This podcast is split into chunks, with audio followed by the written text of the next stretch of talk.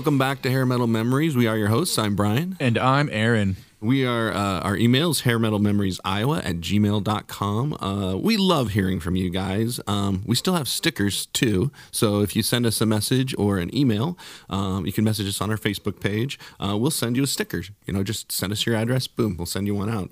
Um, uh, one of our listeners, uh, Jim Cost, uh, he sent in a recommendation for music, something that we hadn't heard before. Uh, Yeah, this was uh, really exciting. Yeah, yeah, which I thought was really cool. It's a band called Brighton Rock. So we decided to play a, uh, just a sample of it, just to kind of like get warmed up here for the show. Um, and we encourage you to send us recommendations if we haven't heard of it. We're we're we're avid music consumers, I would say, is fair to say. And uh, so like uh, we love listening to new things. So go ahead and send it to us. But here is a sample of Brighton Rock. Thank you.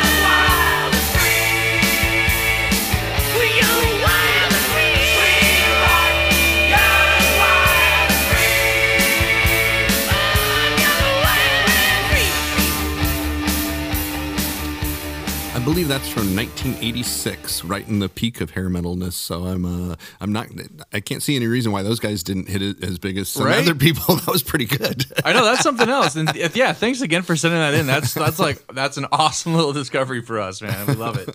Uh, we'll- we'll post. Uh, he sent like a YouTube video link, and we'll post that on our page so that uh, you guys can take a listen to the whole song if you're interested in that. Um, but today we are talking about one of our favorite records, uh, Queensryche's Empire. We we both love this record quite a bit, but I think let's let's get this uh, just out of the way right off the bat. Uh, does it pass the hair metal smell test? No, not at all. No, not at But all. But it's also like it's another one of those things, uh, kind of like when we talked about King's X, where it's Right. like they, where the hell else are you gonna put them? Because I mean, they were kind of yeah.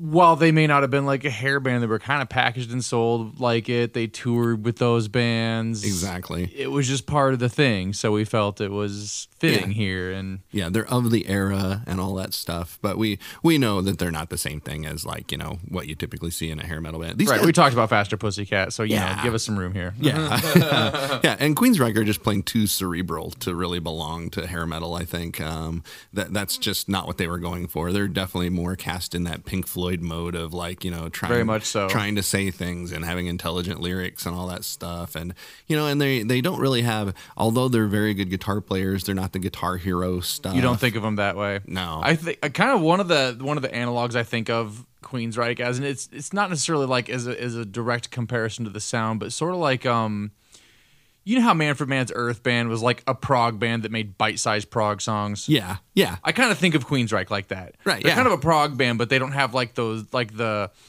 uh, you know, close to the edge right type tendencies. Yeah. It's a lot more compact so- songwriting, but it's still very progressive in its approach. right yeah Or like, you know, if uh if if Yes decided not to do like 90210 or whatever and made stuff Yeah. like this, it's kind of like a logical Yeah. extension of that, you know. Yeah, exactly. Um, Empire is the fourth album by Queensryche. It came out August 20th, 1990, and has achieved triple platinum status. Uh, Silent Lucidity was a number one hit for them and was nominated for a Grammy. And they, they lost to Bonnie Raitt and Delbert McClinton for the song Good Man, Good Woman. That is a bunch of shit. Yeah. I will say that now. I'm not saying that they're not good artists in their own Yeah. right, but come fucking on Yeah, already. When I was looking at that, uh, Bonnie Raitt mopped up at the Grammys that year. Well, yeah, that was the year that Nick of Time came out, and it won Yeah. like everything. Yeah, yeah. So she and Bonnie Raitt's great, so she definitely deserves it. But like, uh, you know, I just thought it was kind of funny putting Bonnie Raitt and Queensryche in the same category seems like kind of a mistake Yeah, to begin a, with. that's a straight comparison there, isn't it? Yeah, it's wonderful. Empire just celebrated its 30th anniversary in 2020 with a re-release of the album. And Geoff Tate, uh, the singer for Queensryche, is touring and playing the whole album live, yes, he is. which I thought was kind of interesting. I think on the last a few, a few- of his last dates, he also did like Rage for Order or something Right, like that yeah. too. Yeah. So, I mean, you know, yeah, he's he's coming up. you want to uh, go see Jeff? There you go. Yeah, he, he's he's playing in Minneapolis here in like the next month, I want to say. Um, and and I saw that they was doing that, and we looked up the opening act at one point because we were talking about going. We did, and it was we? I think it was somebody we hadn't even heard of, but like, uh, eh, which doesn't mean they're not any good, but we No. just hadn't heard of them. Um, yeah, and I'm, I'd be curious, like if I didn't have to drive up to Minneapolis, maybe to go Yeah. see. when we went and saw Queensryche, we only had to drive like what Right. an hour, right? Yeah, if if that. yeah, that's right. Yeah. Uh, what was it like? Four or five years ago, we went and saw Queensryche in Jefferson with a Skid Row opening. Yep, in Jefferson, Iowa, at the casino. It was a great show too, And it was a great They were excellent. Yeah, it was weird. Like on the way over, I remember thinking, like, we're going to this small town in Iowa to the casino, and we're going to see these two really awesome rocking bands. Um, but the show was great. The bands were fantastic. So I, I, I- had my reservations about Skid Row without the without Sebastian Bach, but Me that too. replacement vocalist uh, was very good. Yep, So he was, no yeah. argument there. And then like, well, it was great hearing Todd sing for Queensryche because they played all the songs in the in the normal keys, and he, can, he can hit the Queen of the Reich uh, notes. So that was that was nice. Yeah. I didn't realize that time that we saw him was one of their. Uh, I think it was one of their first tours without Scott on the drums, and that's a whole nother big ass can of worms we can get to later. right, yeah, Uh, we're not to that part yet, but uh, yeah, it was Casey Grillo from Kamelot playing drums for him when we saw him. I didn't even it. I it, it didn't come together for me. I was just sitting there going, "Boy, Scott looks different." what the hell? yeah, I didn't know about any of that stuff. But anyways, Uh, let's do just a, a little short band history. They they have a pretty long history, so I don't want to go like too much into it, but just kind of a ten thousand foot overview kind of a thing. Uh, the band started in Seattle with guitarist Michael Wilton. Uh, he had a band named Joker, and Chris DeGarmo, the other guitarist in Queensryche, uh, joined Joker, and that's how they met. Um, then Michael Wilton met drummer Scott Rockenfield, who you just mentioned, at a record store. They formed a band called Crossfire, and they covered Iron Maiden and Judas Priest. So they must have been pretty good. I mean, you know, just like say, hey, let's you know, when you listen to their early material, you can tell that they were Iron Maiden and Judas Priest Right. fans, and that's that's just great. yeah. Uh, bassist Eddie Jackson uh, joined Crossfire with them, and they changed their name to The Mob after the Black Sabbath tune, The Mob Rules. Um, and they knew of Geoff Tate and asked him to fill in for a gig. He played a few shows with them, but he didn't want to play heavy metal covers, so he left. Um, and then they were recording a demo tape, and they still hadn't found a singer, so they asked Geoff Tate to sing on it, um, and he did. Uh, then they found out the name The Mob was taken, so they named the band after the first song on the demo, Queen of the Reich. Um, they combined the words into Queen's Reich, but they didn't want to be associated with Nazism so- because of the Reich, so they changed the spelling and added the umlaut over the Y. Just because umlauts just make everything better. right? Yeah, It- this is only the second umlauted band we've discussed, I think. I think you're right. I think you're right. All right. Yeah. uh, just them and Motley Crue, right? I'm pretty sure. Yeah, I'm pretty sure too. Uh, the demo tape was released as an EP, and it got a great review in Kerrang magazine. And their profile grew considerably in the U.S. and tur- in Europe. Uh, and so Geoff Tate joined the band officially based on that success, and that's kind of how he ended up in there. Um, they released a couple records. They did pretty well, and they were opening for Iron Maiden and Kiss. So they they were they were they were. Oh, the Warning and Rage for Order are both excellent Yeah. records. I mean, Yeah, uh, but they they weren't like the big breakthrough things. No, no, they were like another Iron Maiden kind of. As I remember Yeah. how, when they came out, is how I, I thought of them. mean, a little more progressive, say, than. Iron Maiden, but still, like you know, Yeah. in yeah, Uh, then they released Operation Mindcrime, and that hit really big for them. Um, and they had hits with uh, the songs "Eyes of a Stranger" and "I Don't Believe in Love." and Ronnie James Um, Dio's on that album. yeah, yeah. Um, oh, he's on the second one, isn't he? Is he on Mindcrime too? I thought he was on the first one. I thought it was the second one, but I'm not for sure. Maybe he's on both of Um, them. yeah, maybe he is. Yeah, uh, yeah, and uh, and I don't want to say too much about Operation Mindcrime because I'd like to cover that album sometime uh, on the show because that's that's another great one. That's the I wouldn't say no. yeah, it's widely regarded as one of the best best concept albums of all time, and and rightfully so. It actually has a pretty compelling story. And, Oh, you're right. Ryan Hmm. DMCO's not on Mindcrime. For some reason, I had that confused. Yep. yeah, but he's on the It's second been a one, so while. yeah, yeah. Uh, and then after that, um, they put Empire out, and that became huge. That was their biggest record. Um, so that, that's kind of like the quick history of the band. Um, I found some uh, factoids about the different members um, that I thought were kind of interesting. Geoff Tate is a huge wine enthusiast and collector. Oh yeah, I think. Yeah. Doesn't he like make wine as He well? has a wine with it. Yeah, Yeah. His, his wife, uh, he and his wife launched their own brand of wine called Insania. That's right. Yeah, I which is not a pleasant name for a bottle of wine, I have to say. it, yeah. I think a boardroom meeting might have helped there. Yeah, like absinthe maybe, but But whatever. you know, I guess Yeah. do your thing. yeah, he uh, he made dandelion wine as a Boy Scout to earn a badge, and that and that got him interested in how wine is made, and he always just kept up with it and collected it. Um, guitarist Chris DeGarmo toured with Jerry Cantrell from Alice in Chains on his solo tour. I thought that was pretty cool.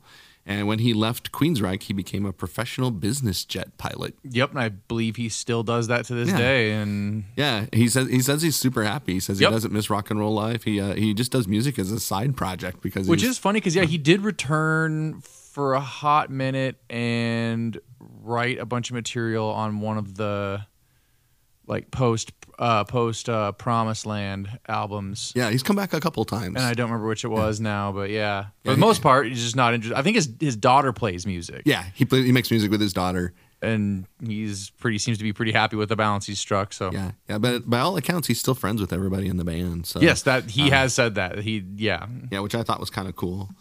Uh, Scott Rockenfield, uh, the drummer, he created a company that provides sound loops for TV and films. Um, and he's scored a Call of Duty video game, and he's record and he's uh, done the soundtracks to trailers for movies like uh, After Earth and the RoboCop remake. oh wild Yeah, I thought that was kind of an interesting connection.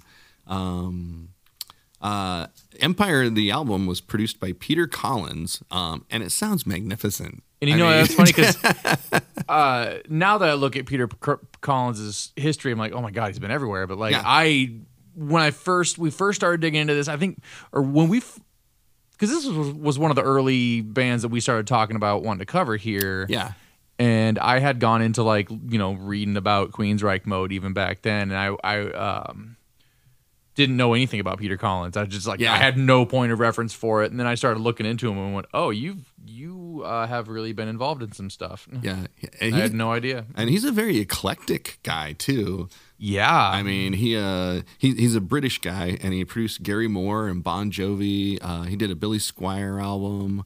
Um, he did Suicidal Tendencies. that's the one that puzzled me. I'm like, Yeah. you did suicidal tendencies, man. Really? Yeah, he did Suicidal, but he also did the Indigo Girls. He did an Air Supply album.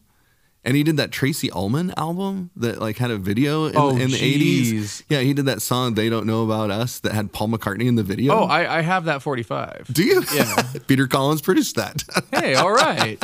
I see the Cardigans listed in his credits. yeah, yeah. So he's done everything. Uh, he's- hey Stoopid, the first Alice Cooper Yeah. album, like that I didn't listen to in the eighties. Uh, he produced Nanci Griffith.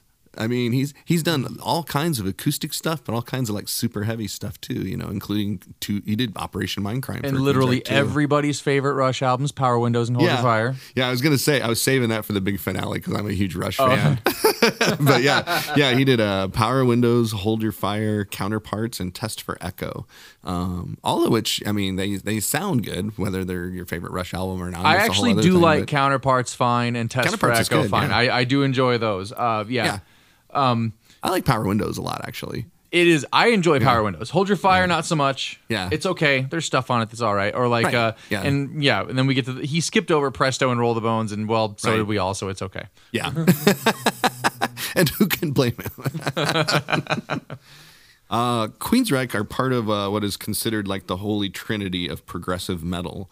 Um, it's Queensryche, Dream Theater, and Fates Warning are kind of like. Uh, and I was saying we should do a Fates Warning album sometime. If I would totally talk about Fates Warning. I love them. I mean, they're not quite in our normal thing, but whatever. I don't care. I love them. Yeah, yeah, they're a great band too, and uh, and I think like you know they're adjacent, they're hair metal adjacent enough that we could talk about them, and, Yeah. more, and more people should know about Fates Warning. I They think. really should. So, um, how about uh memories of this album?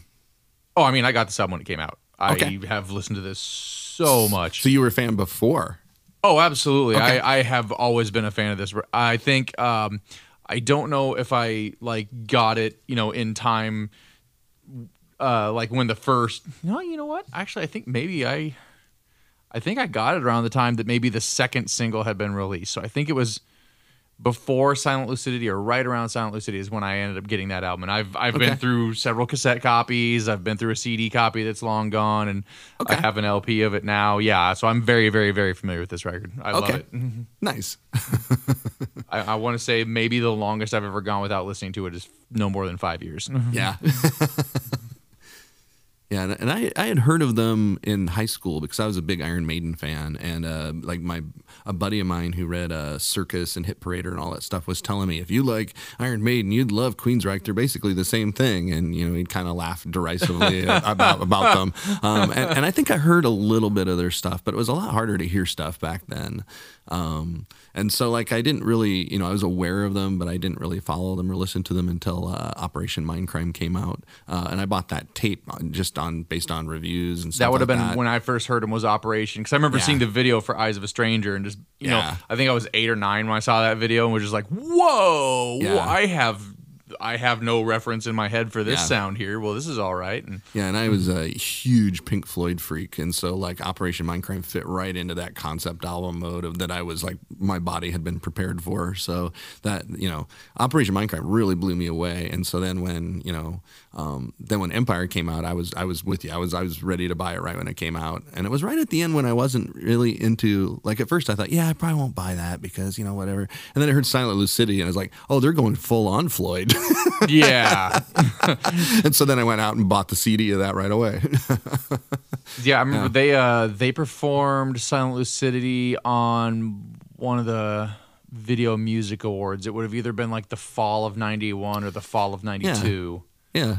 And I want to say it's whichever one of those uh, when the VMAs was hosted by Arsenio Hall. Oh, okay. That's how I remember it. Because I remember him standing on stage, stage saying the word lucidity over and over.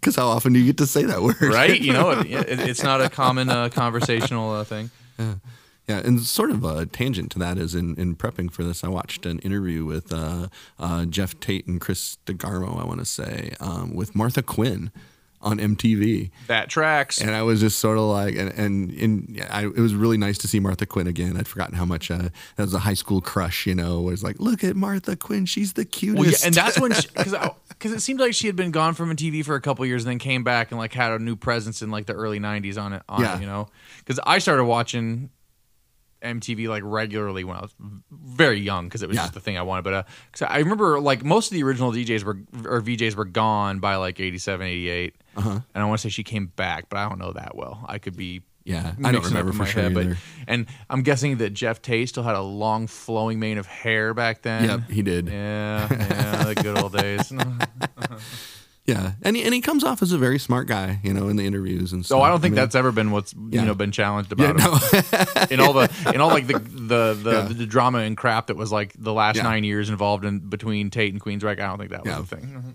Yeah, and as far as I can tell, like you know, I don't want to talk a whole lot about that stuff because like, to me, to me, that's never fun when like bands like you know implode and stuff like that. They're, Right. They're usually not very fun. But it sounds like it was a management thing where Geoff Tate had his wife being the band's manager, and he had like one of his daughters selling, Was- managing the merch, and and and people were like, "Whoa, he's just taking control," and and so they fired his wife and daughter um, as you know as a band, you know, because Mm-hmm. everything was votes in the band because you know Queensryche is a corporation, you know. Yes, They- it is. Well, so like they- many of the other bands of that size, it kind of Right, has yeah. to be. Yeah, it has to be. So they fired them and without telling him. Uh, and then when he found out, he got pissed and he like you know reportedly threw things and threw a punch and stuff like that. And that was that was the end of it. Basically right there.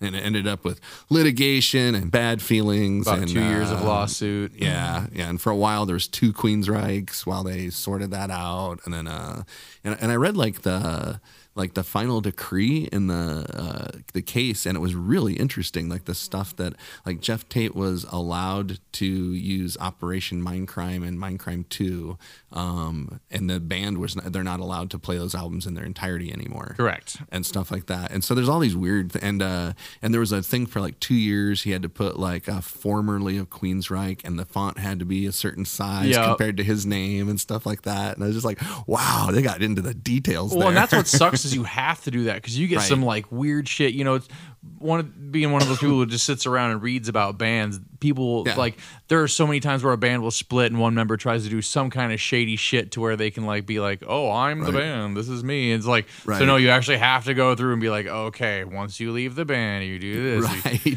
for this many years. You can list the name still on there." yeah. I mean, to this day, uh, when uh, well, like, this next Roger Waters tour, this coming up, this big tour, uh, if you look on well, the one like promotional poster I saw, it said something about um, the creative vision behind Pink Floyd, and I'm like, see, now I don't want to go see you. Right. That's kind of jerk offish. yeah. Because well, at the same time, it, you know, it's not like these necessarily happened at the same time, but also there was a, a re-release of Pink Floyd's Animals coming out, and Mm-hmm. Roger Waters was all pissed off because the liner notes didn't basically just say Roger's the greatest thing ever, Right. and that he's like, I've been banned from the Pink Floyd Facebook page, and it's like, well, Roger, I hate to nitpick, but you left that band in 1985, so Right. you're not in the band. Right. So yeah, that's probably why they don't let you post there. Yeah, and he used to brag about that. He used to say, "I haven't been in that band in years. Why do people keep asking me about it?" You know, Yep. and all that stuff. And then all of a sudden, he changed his mind. He's like, this is "Well, my yeah." Gotta have to pick a lane, asshole. Yeah. Don't get me wrong, I love you, buddy, but uh, Yeah. So, so Jeff, Geoff Tate was inspired by Roger Waters, even at the, Clearly. at the ego level. so you can yeah yeah. I want my ego to be that big. roger waters' name does come up in my notes kind of a lot on this album yeah. Uh, let's let's talk about the album. It's Heck yeah. uh, uh, in general, uh, it's very. We, we said cerebral before. Uh, it's definitely very cerebral, very slick sounding, but not too slick. It's not like you know. It's just like really clean and together. Um, you but know, it is very layered very layered. there's a lot of spots i was noticing where you can hear like both guitars kind of doing different lead things and like Yeah. more rhythms un- dubbed underneath them and yeah, and- and, lots of reverbs and delays. Oh, yeah. and, uh, it's i very. think this is like the second longest album we've talked about I think you're right. It's it's behind extreme. yup Um, yeah, it's dense, um, and there's not. I think we said before, not huge Guitar Hero stuff on it, but all the parts work really well in the arrangements. These are like you can tell they labored over the arrangements of things and. Well, stuff and one of my that. favorite things is actually the space they allow. Uh, you know, there's there's a lot of spots on the record where the guitars just aren't doing much at all, Right, And yeah. that's like that's way cool that they have. You know, they show that much restraint, Right, In, in yeah. service of the arrangement and the composition. Yeah. Yeah, uh, most of the tunes on it we talked about. You know, you just mentioned how it's long. Most of the songs are over five minutes. The, the shortest song, "Another Rainy Night," is like four and a half. That's like the shortest song. Um, so they're they're definitely they got some some shit to say. And outside of two, like only two songs on this album don't have music written by Chris DeGarmo, oh wow, okay, and I will point them out as we go, just because Okay. it's, it's just yeah, yeah. Let's dig into it. Um, yeah. Uh, we start off with "Best I Can," um, which is immediately a very cool tune. And once here we go, music and lyrics, Chris DeGarmo. okay, yeah, yeah. It's soaring, and it has a great story to it. It's like you know somebody is shot and ends up in a wheelchair, and they're overcoming their disability. Um, uh, there's like cool, ominous synths in And there. And this is one I was pointing out. I love like there's not much guitar in the verses. There's not. They no. they hang way the hell back, especially in the second verse. Yeah. like there's only the little stabs of guitar, yeah. and for the most part, there's so it means there's one guitar player who's just waiting.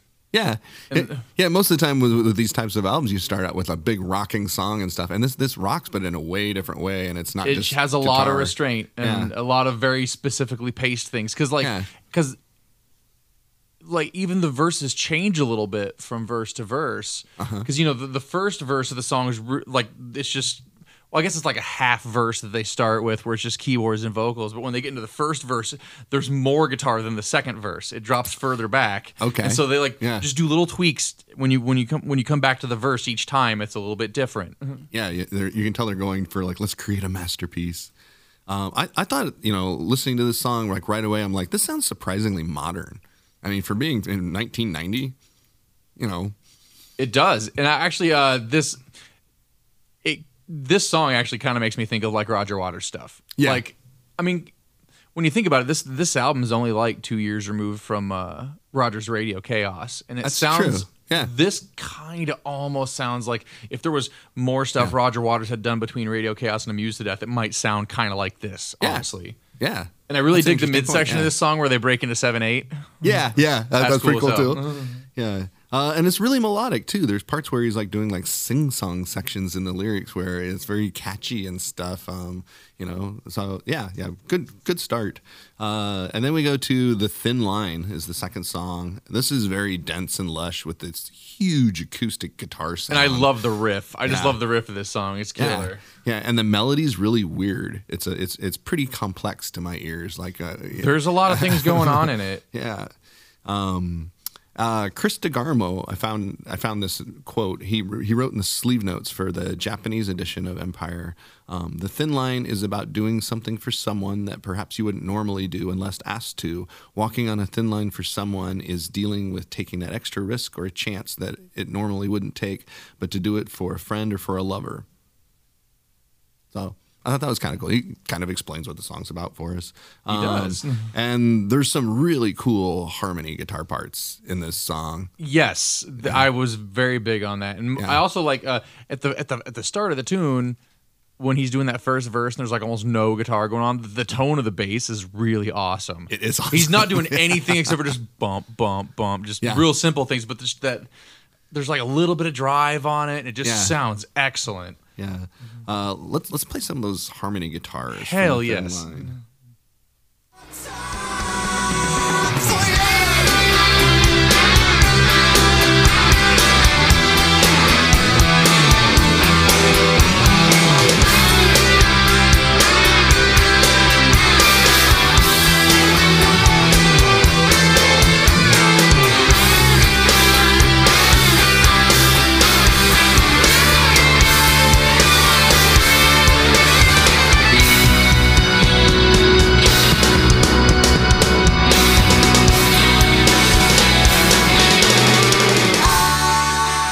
So cool, and the the way the drums Oh, yeah. swing against the beat, kind of there. That's cool too. I love that. I'm, I'm really glad that you captured the little bit of how how, how Rockenfield gets him out of the out of that section. It's fucking great. it is great.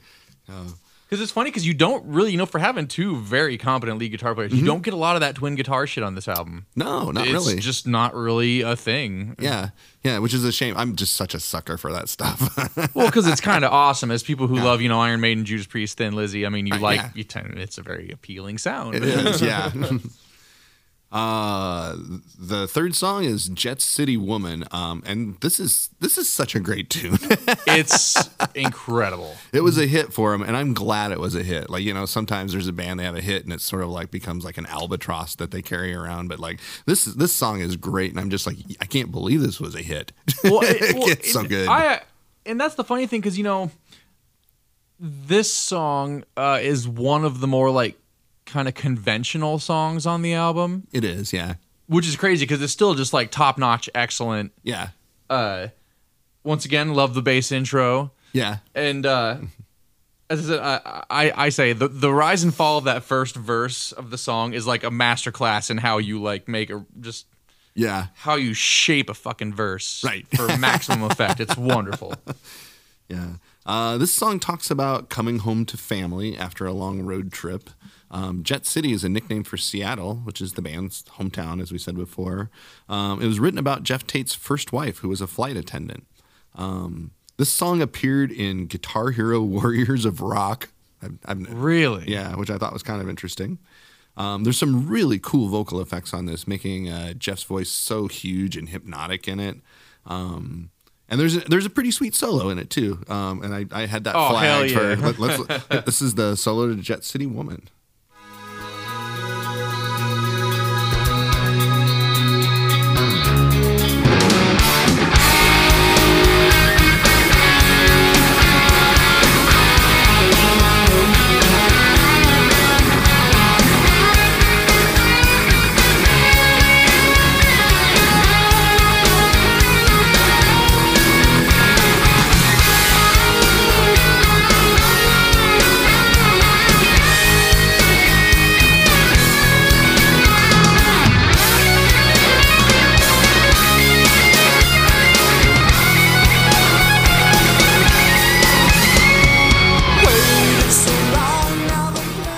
Yeah. Again, not super Guitar Hero stuff, but that, that that's he's moving. But He's it's moving just along. once again they just have this. They have a really good sense of like pacing because you know Yeah. it starts off and it's like simpler, some more Yeah. you know like chordy stuff, and as it goes, it like yeah, it's Yeah. just yeah, Yeah, very it. melodic, well constructed. It's like they And I believe that's a DeGarmo solo. that sounds right. Yes, Yeah. it is. Yes, Okay. it is. Uh, because uh, Michael Wilton only played three solos. Oh, really? That's weird. Well, okay. Because they don't they don't like give a specific credit to the the twin solo and Thin Line, and then they divvy the rest of them up. Oh, okay. Okay. Uh, then we have Della Brown. Uh, and this is one of the longer tunes. This one's over seven minutes and my long. favorite song on the album. Yeah, this this song I kicks love this butt. song yeah. so much. This is a it's a weird song, but it's it's really cool. Um, Well, yeah, there's like one guitar that basically plays one chord through the whole fucking song. Right, yeah. It's just a really awesome, just an incredibly satisfying sounding chord, you know? yeah. Uh, and that's honestly one of my favorite things about the song. Well, then, you know, that li- little bass figure that just kind of lopes along through Yeah. it. And, and Yeah, there's, Uh, there's yeah. a weird groove in it. Um, oh, I think this, this song highlights Yeah. Scott Rockenfield, just how fucking Right. good he is as a drummer. I mean, once again, it's not like, her- like, atmos you know Yeah. explosive heroics but just his his sense of taste in the song is just mm, fucking top notch it is, yeah. Um, uh, Geoff Tate said in an interview about this song that it's one of the more interesting tracks on the record and one I enjoyed singing. It's a look into the life of a woman who had it all beauty, brains, and success, but things didn't work out for her, and it all slipped away. She ended up homeless, living on the street. It's a very moody song that gets into a groove and stays there all the way through. Oh, it's about Erin Fleming, Groucho Marx's last uh, companion. No, And he says uh, this song also means a lot to Chris and me because we see the homeless people all the time in Seattle. Most of the time, you just fly by them in your car. But I remember once we were caught in traffic and just watched them. How sad it was. They were just living in doorways with cardboard boxes for covering. It really moved us. Um, yeah, and as we mentioned, there's like some really cool atmospheric guitar playing here over like a weird groove. So I I, I kind of pu- pulled some of that out too because I like. turns out we're both really Right. big into the early part of this record a lot. right, yeah.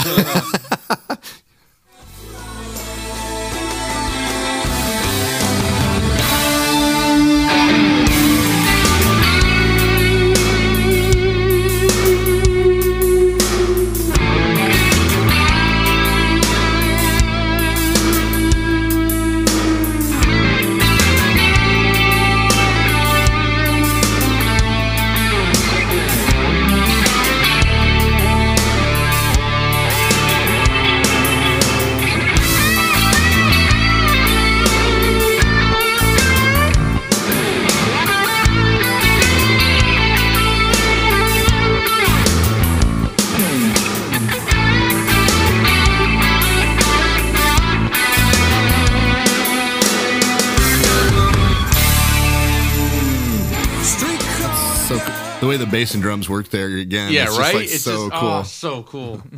And uh, and this song ends with uh, like thunderstorm sounds, which is like uh, you know again another Pink Floyd kind of move where you have sound effects at the end of a song. They and just let that chord like repeat a few times by itself with it. Yeah. It's oh the the effect is is fantastic. Uh, and then we've got another rainy night without you. Um, Probably the second most conventional song. yeah, probably yeah. It's it, it's it starts with a really cool harmonized guitar line again, which I thought and and pretty good lyrics too. Uh, they uh, Queensryche definitely put more time into their lyrics. They're they're like very thoughtful about them, and uh, and they put in like really nice details. Like in this one, I like how he's he has that line like, "But now my takeout food is growing cold." Yeah. which is like Uh, you know that's not your usual chicks and drugs hair metal stuff you know about partying and everything um, and it has a pretty catchy chorus for a metal tune Yes, it does. And once again, there's just intense vocal layering that is, is Right. wonderful.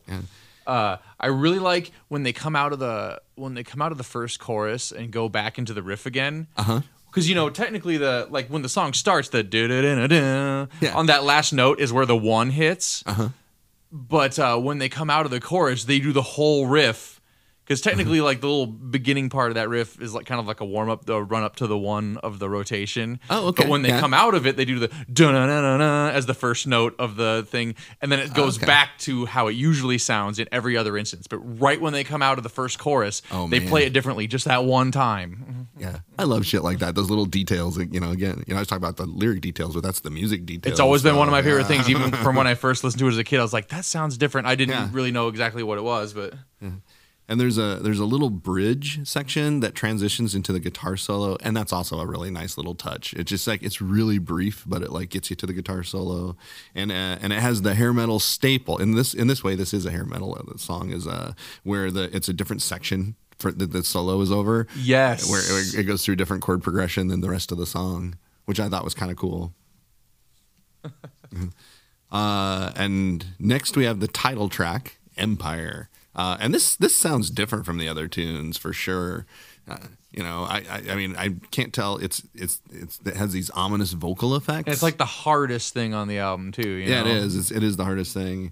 And and this song's more about the drums as well, like than what the other songs are. There's there's parts where you can only hear. You, there's so much space you only hear the drums in spots, which is kind of cool. That crazy, like incredibly detailed production on that snare drum. Yeah, right. It's just insane. Um, which actually I was going to mention. Um, because I, I told Brian about this a while ago. There's a, a a- a reaction video where this guy's talking about how yeah, how Empire, the song Empire, was produced, and just he's breaking down all the different like techniques in Yeah. this song, and it's wow. Yeah, it was. It's a pretty pretty interesting video. There's a lot of uh, like uh, the way they used reverb um, and stuff like that is fairly unconventional and was like really tough to get back then because They had to do it all on analog. Yeah, man. they, were doing, it all on tape. Yeah, they were doing all this shit on tape, which you know is amazing. This record sounds the way that it does, being because it sounds like a digital album. You know, that's how good it sounds. But like, um, yeah, there, he was using like reverse um, reverbs and stuff like that in really creative ways, and and it was just like a master class in like how you produce a record. The number like, of times they would capture something and have to like flip it around multiple times to get the different yeah, echoes to come out right and everything. Right. And just yeah, stuff you could do in minutes on a computer, but they it had to have taken them like all day. yeah, yeah, you you kind of get the feeling that when they yeah, I mean, not that every song on here isn't you know Right. meticulously produced, but they just sort of like went all in on this one. and We're just They like, did. no, man, you pull Yeah. out every trick you've got, you Yeah. know, and There's a ton of different like textures and tones and things, and they're all, but they all fit together, and it sounds like they were meant to be there. And and Wilton gets the solo on this one. oh yeah, wow, nice. It's uh, uh he he only has three solos on the record. The last, the other one being another rainy night, and then he gets this one. Okay. Yeah, and this is uh, I think we were talking about this before we sat down. We were sort of geeking out about the record. This is the the second most played live song for the band, only after "Eyes of a Stranger." Um, so th- so they're they're still playing this song a lot. That's how much they were into it. Uh, and I thought it was kind of funny. I found in, in a Wikipedia article about the song, it says the lyrical content of the song warns of a foreboding and unstoppable empire of drug trafficking with the United States and its related crimes that will inevitably lead to the breakdown of civility in American society.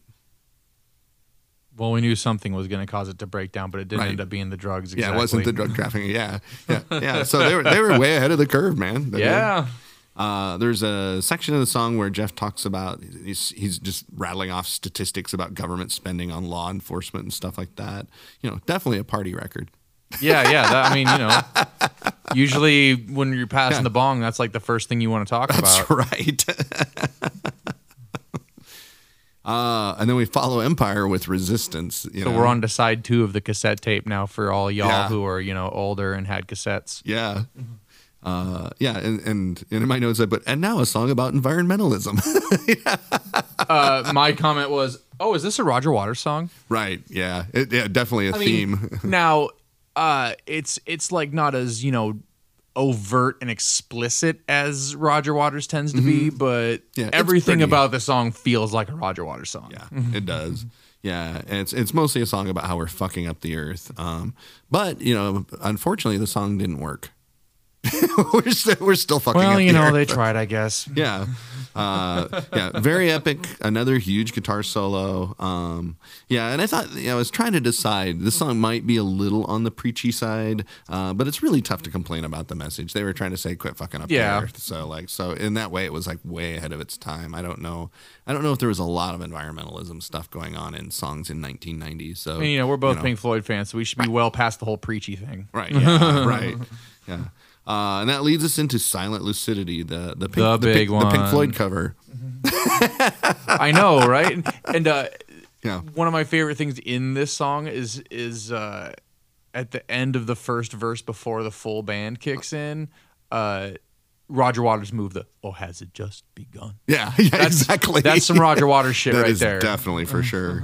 Yeah, this was this was an enormous hit everywhere. I'm assuming if you're listening to this podcast, you've definitely heard it already. Um, if you haven't, you definitely should. I bet if you turned it on, you'll be like, "Oh yeah, I heard this at the grocery store or something." It was it was played everywhere for everywhere for a while.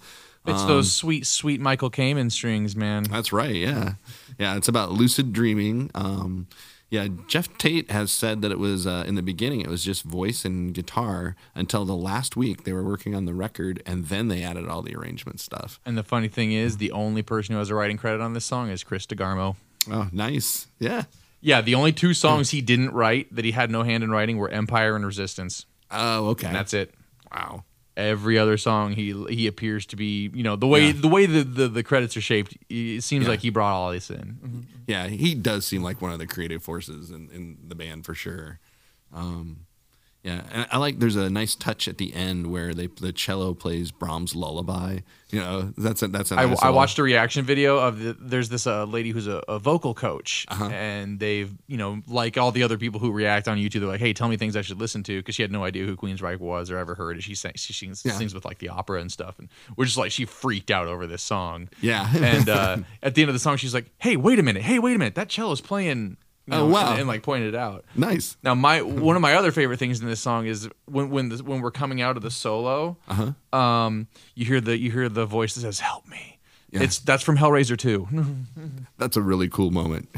I didn't know that for the longest time. I just Yeah. thought it was just a really cool capture there. And then yeah, I- it was one of those days where I wanted to watch all the Hellraiser movies because I hadn't done it for so long, and it went by. And I'm like, oh my god, that's it.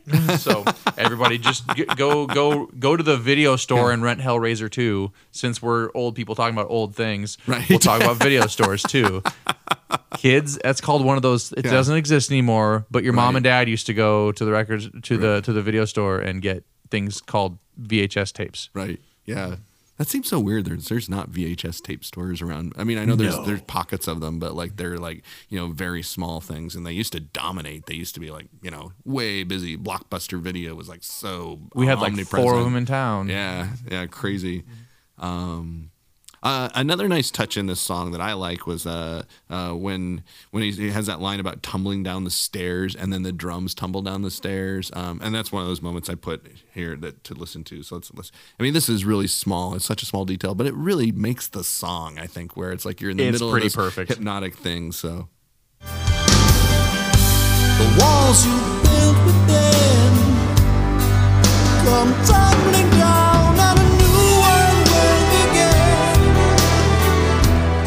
that's just clever. yeah, I like that. That's Yeah. called arrangement, kids.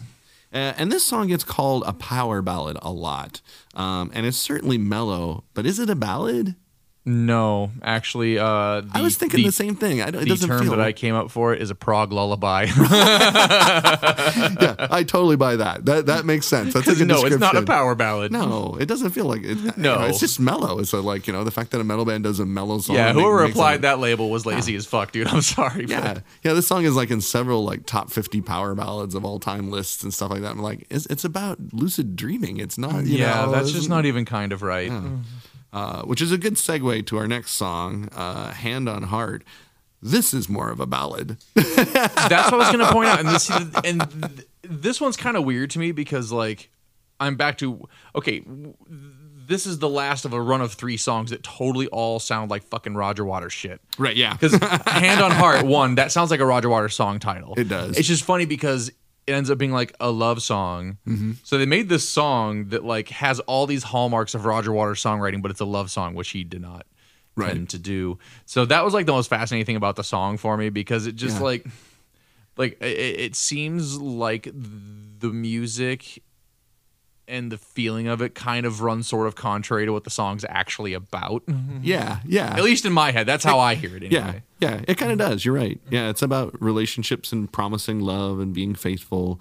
Um, I, I thought it, had, it has that line "caught by my watering eye," which is a total Floyd ripoff. Um, that's you know that's that line from Learning to Fly. Yes, Out of it the- out of the corner of my oh watering my eye. God, that's right. Um, yeah, this one has a pretty rocking solo on it, and uh, and I'm I'm kind of surprised they didn't release this as a single because this is really commercial sounding. it would have worked. You know, It definitely would have worked because I know they put out four singles from this record, but Yeah. but the thing is, when you look at it, I mean, all the ones they released as singles is like, okay, I get it. Right. Yeah.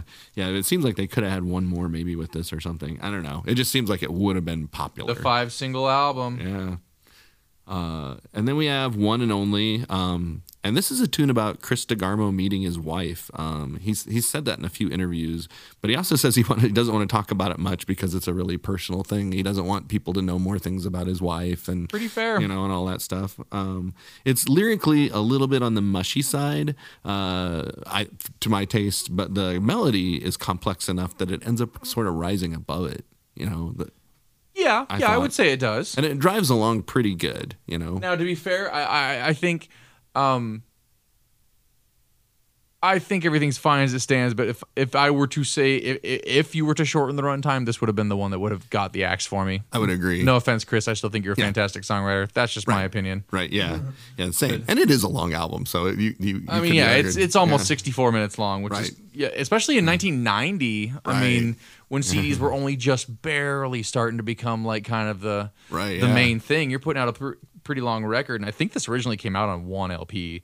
Oh, so man. I don't feel bad about not getting original now because Yeah. that probably sounds terrible. Uh, and then we got our, our closer. Anybody listening? Also another very Roger Waters sort of title. Very. yeah, that, that, that title immediately made me immediately made me think of Floyd. Like, and there's a music video there- for this one. Oh, is there? Yeah, I remember. I, Oh, I taped it. I Wow. Okay. there was actually there was six videos off this album. There was four singles, but six Okay. videos because another rainy night also had a video. Okay. and it wasn't a single. Well, because back then you would get songs that had videos that weren't singles. You can go look Mm-hmm. Yeah. through the Cure discography for a really good example of that. Yeah. but uh, yeah, and I love this. This is my second favorite song on the record. Yeah. Yeah. This is a great song. Very atmospheric track. Um, has an orchestral feel to it. And they apparently almost never played it live just because trying. Yeah. to do the arrangement live was tricky. yes. to say the least. Um, I found another uh, uh, Chris DeGarmo like wrote in the sleeve notes for the Japanese edition of Empire uh, about this song. He says anybody listening is basically talking about two things. First of all, it is talking about trying to find a freedom of soul.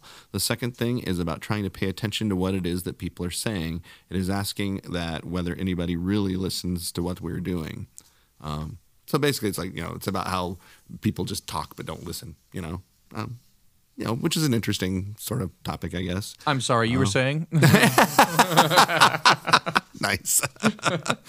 yeah, there's a really cool middle section that gets pretty epic too. It's uh, yeah, and to me, it's a, it's a song about like it's questioning authority and critical thinking skills, which is another really relevant topic. You know, again, so so kudos. This album has aged pretty well, I would say. yeah, almost all the you know critiques hold up and everything, and Right. yeah, I mean, uh, I don't think necessarily every album we've listened to holds up this well. Right, exactly.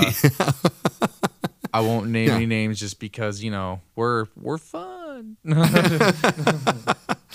Um, and, and I didn't I didn't listen to the bonus tracks because I, I listened to it a long Neither time ago. Uh, and that version of Scarborough Fair that they did is just I, I'm not fucking listening to that yeah again. I, yeah that was my that my take too. I, Sorry. I, I remember I was like whoa that might be interesting that you know but it really wasn't and it really turned me off so I I didn't want to listen to it again.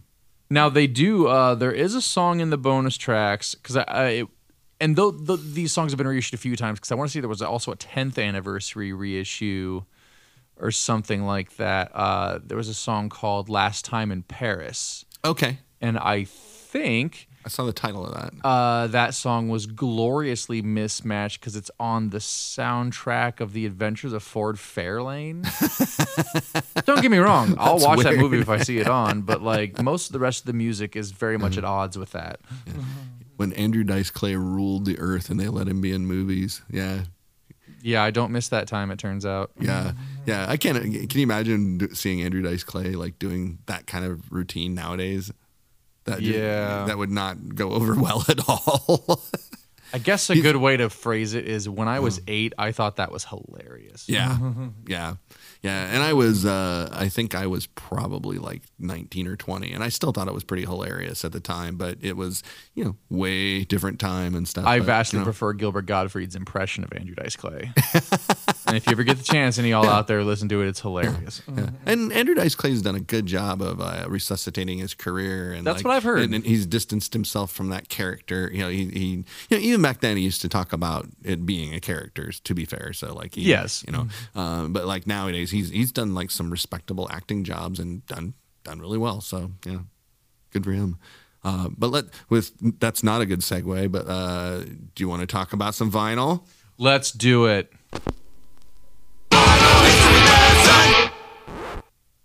Thank you, everybody. And now we're going to talk about the release history. now, I did catch myself. I messed up earlier when we were talking. It was not released on one LP originally. It Oh, okay. actually it is one of those albums on the tail end of when when everything would still come out on on record cassette vinyl. It's Yeah. in that little window where you got those albums on all three. It actually was released globally on vinyl on two LPs. Wow, uh, good. So that's pretty slick. And So it really is a double album. yes, yes, it is.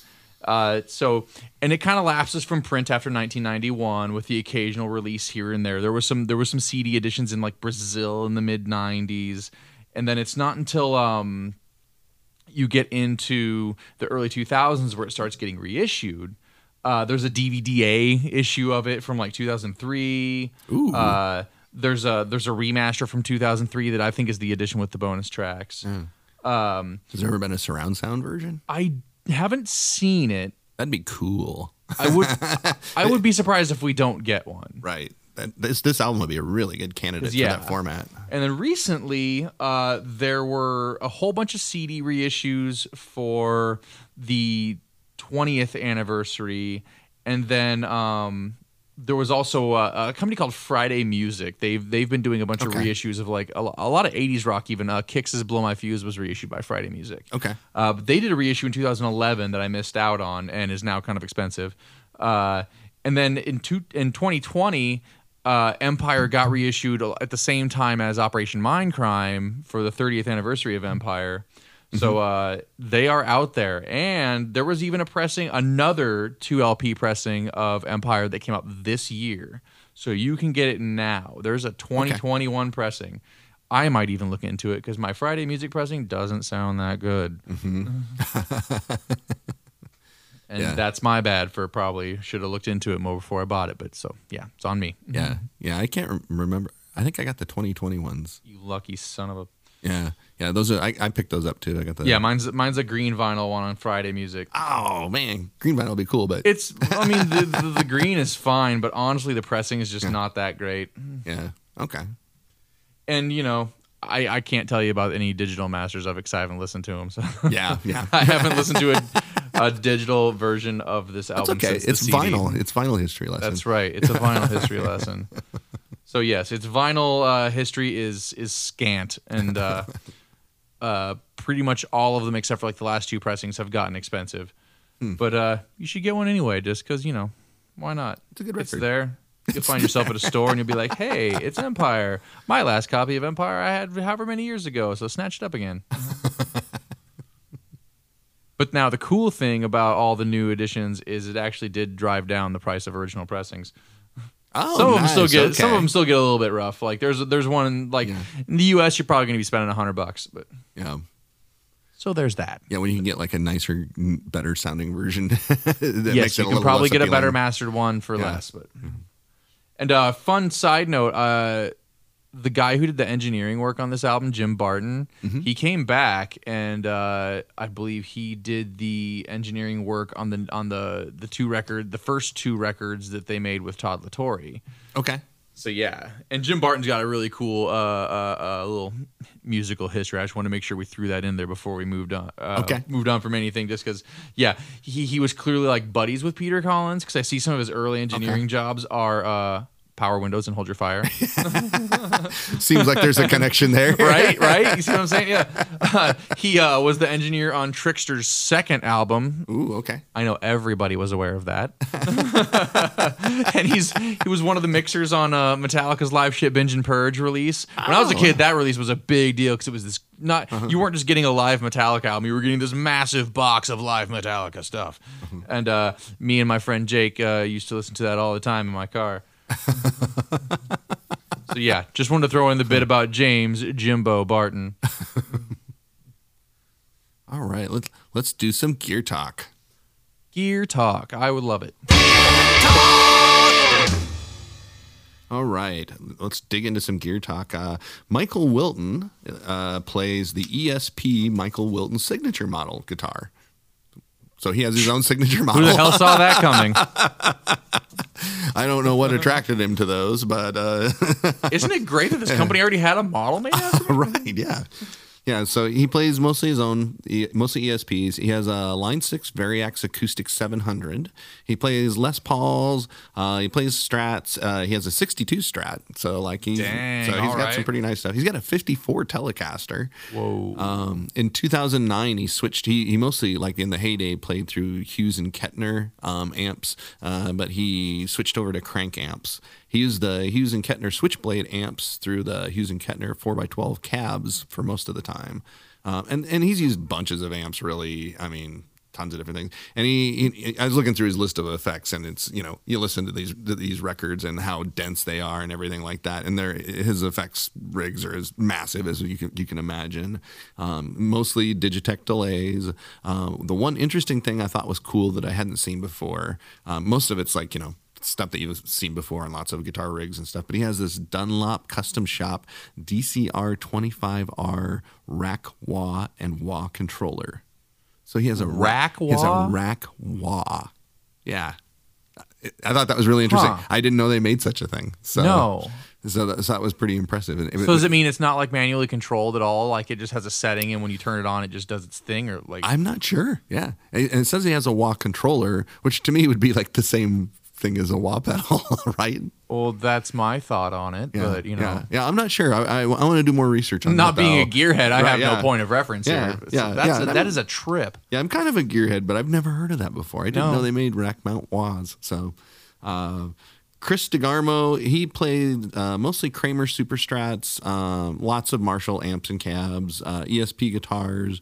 Um, his tone is usually the warmer of the two uh, to balance them out. He's a like Michael Wilton is more of those ice pick sharp tones. He's like more on the trebly kind of thing, and uh, and Chris DeGarmo is more of the warm stuff. Um, they I, I read a story about how they pushed their rigs really hard while they're recording Empire. They blew three speakers out of their amps. I heard about that. Yeah, because they were trying to find the right sound, and some of their some of the sounds they were looking for, they had to get those amps right up to the point of almost just like Right. freaking exploding before they uh, got Yeah, the they- tone they wanted. Yeah, I, part of me was just like laughing my butt off. I was just like, man, they blew three speakers trying to get a tone.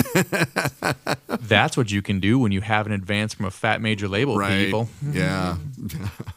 Uh, Eddie Jackson, the bass player, he endorsed Kramer basses during the 80s. And not Jackson basses. What the hell? Right. I know. He sold out his own family. Um, he mostly played the Spector Kramer era basses through Hartke LH1000 amp heads and Hartke um, like 4x10 and 1x15, the high drive series of bass cabinets. So, depending on what he was doing, I, I'm assuming like for big shows, he was using the four by ten cabinets, and then maybe for recording, he was using like the one by fifteen. I don't know.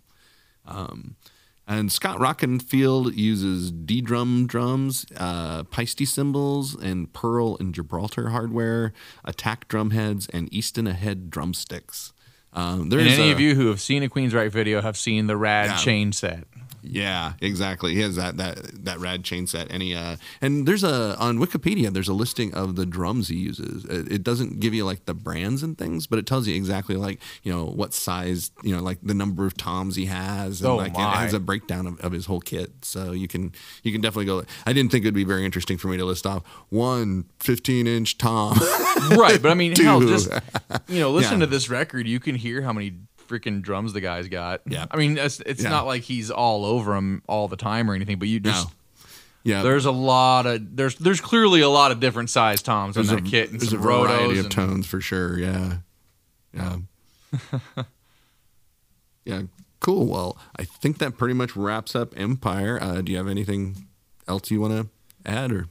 Uh, I don't really think so. Uh, other than, uh, hey, everybody, pick this album back up again and Yeah. give it a listen because you know Yeah. of all the things we've talked about on the show, and I mean, uh, it maybe aged the best of almost any of them. Yeah, I agree. Uh, yeah, definitely pop it in and take a listen to it. It's uh, you know, it's it's dense and there's like some heavy moments in it and stuff like that. But like, it's it's a really good record. Yep. They they made a good record that that has held up and, and you know stood the test of time and all that. Um, yeah. But anyway, thank you guys for listening, and we will talk with you next time. See ya.